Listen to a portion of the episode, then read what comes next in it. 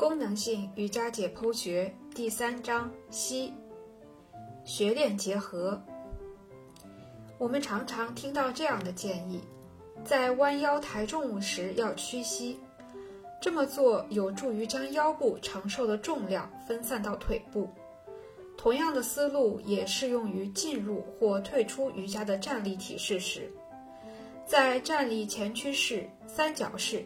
以及其他某些类似的站位体式中，屈膝都可以把重量分散到腿部。分别试试在直腿状态和屈膝状态下进入和退出一些站位体式，比较两者之间的区别。对骶髂关节、腰部或膝关节存在问题的练习者而言，屈膝对在不同体式间进行转换极其有帮助。但是，一旦你已经做出了最终的提示，那么就应该试着伸直膝关节。膝关节能够提示它周边的关节和其他结构正处于什么状态。你可以做一个简单的下犬式，然后看看你的膝盖的朝向，微微屈膝，然后看看膝盖是朝向正前方还是朝向内侧或外侧。更好的做法是翘起脚趾。看看这会对你的膝盖产生什么影响？再试试这样做：双脚分开，做一个简单的三角式。不过在上半身屈曲，将要做出这个体式前，先注意膝盖将要朝向哪个方向。它们很有可能会朝向内侧。这时，如果稍稍屈膝，你会发现髋关节被打开了，这样膝盖便能指向正前方了。做莲花式时，膝关节疼痛。在一次教学班上，我问到有关膝关节疼痛的问题。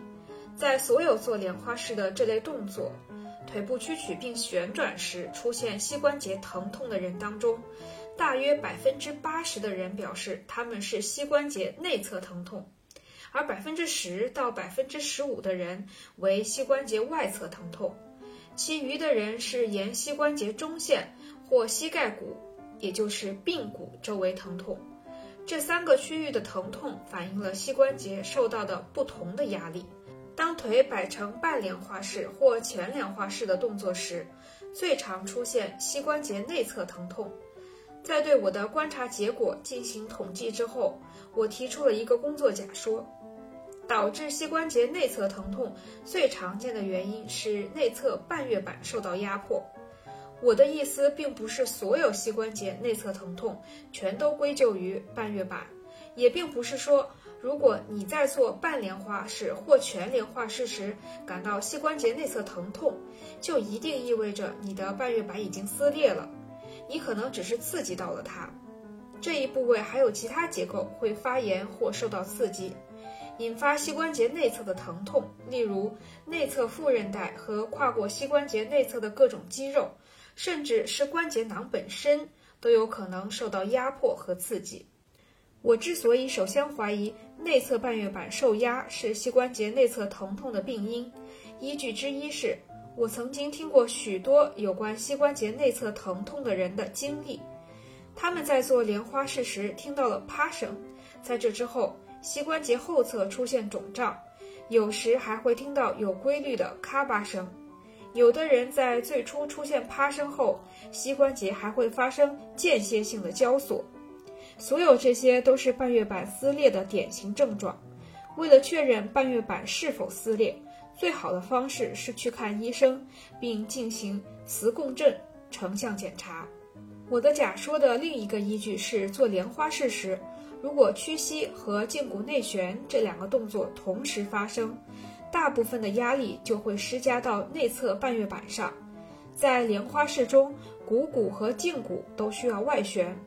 如果只是胫骨的外旋的能力不足，那么髋关节的外旋还可以进行弥补。但是如果胫骨和股骨外旋的能力都不足，那么胫骨内旋的幅度就会过大，这会给内侧半月板施加压力。如果这时还要屈膝，那么内侧半月板将承受更大的压力。另外，我们可以想到，如果髋关节紧绷，不能充分外旋，膝关节也会承受着较大的压力。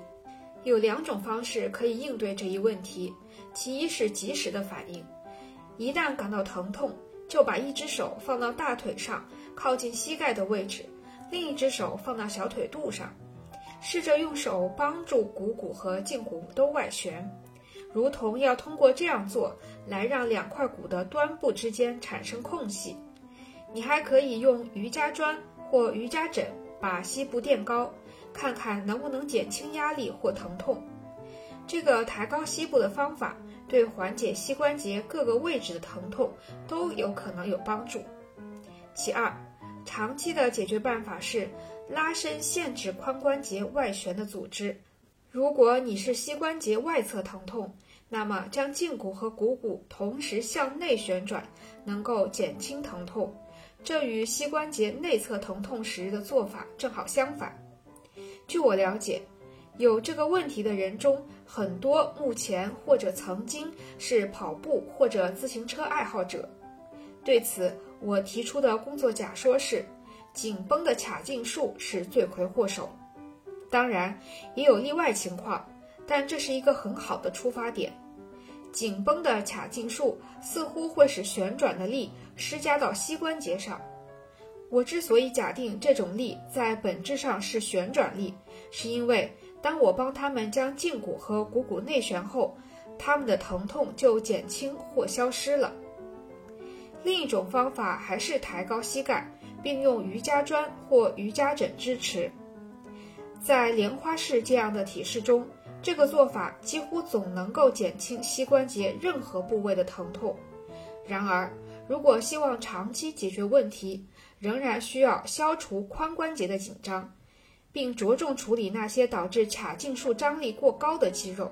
记住，髂胫束的强度和灵活性需要取到平衡，尤其是对跑步者和骑行者而言。如果疼痛贯穿膝关节中线，我通常会首先关注股四头肌，这一肌群牢牢地包裹在髌骨四周，并最终附着到胫骨粗隆上。它们与膝关节的功能。特别是深膝紧密相关。当股四头肌出现功能障碍时，膝关节就会缺乏灵活性或力量。为了弄清楚问题的成因和治疗方法，还是需要对个体进行实际的评估。另外，膝关节中线和髌骨周围也可能出现其他一些问题，包括关节炎以及髌骨下方瘢痕组织的形成。贯穿膝关节中央的疼痛通常出现在坐英雄式中，绝大多数股四头肌紧张的人在练习这个体式时，都会感受到一种贯穿膝关节中线的压力或疼痛。如果你确实存在这样的问题，那么就把骨盆用支撑物垫高，以减小膝关节的屈曲程度。膝关节过深。膝关节过深是指膝关节过度伸展，这通常是天生的，也就是说，有的人由于骨本身的形状而容易做出这样的姿势。对过深状态下的膝关节，它维持位置所需要的肌肉力量相对较小，这导致关节周围的支撑性张力减小或张拉整体性缺失，进一步导致膝关节的适应能力被削弱。膝关节失去了对来自上方和下方的变化做出响应的重要能力。此外，这种姿势使后交叉韧带和腘绳肌承受了来自骨的压迫和张力。在研究膝关节时，我关注的是膝关节在运动过程中产生适应和变化的能力或能力的缺失。当我看到有人像机器人一样活动他的腿时，我就会让他把膝关节放松一些，这样可以让相关肌肉发力，重新恢复膝关节的张拉整体性。这样还能帮助调整股骨和胫骨的相对位置。反过来，如果有人在保持静态时膝关节太软了，即始终屈膝，我通常会让他把膝关节伸展一些。从而让股四头肌发力，以保持更稳定的膝关节姿势。即便没有膝关节过深的问题，你也能很容易地看到膝关节的轻度屈曲如何帮助胫骨和股骨重新调整位置关系。让我们以三角式为例，在开始做三角式时，需要把一条腿伸展，并且把身体下压，以贴近这条腿。这时，你常常发现这条腿是内旋的。只要看一看你的膝关节，注意它的朝向，就能发现这一点。膝关节在这种情况下会朝向内侧。不过，如果你稍稍屈膝，你就会发现它变为朝向正前方了。这样，股骨、胫骨和膝关节都能顺应你所做的动作。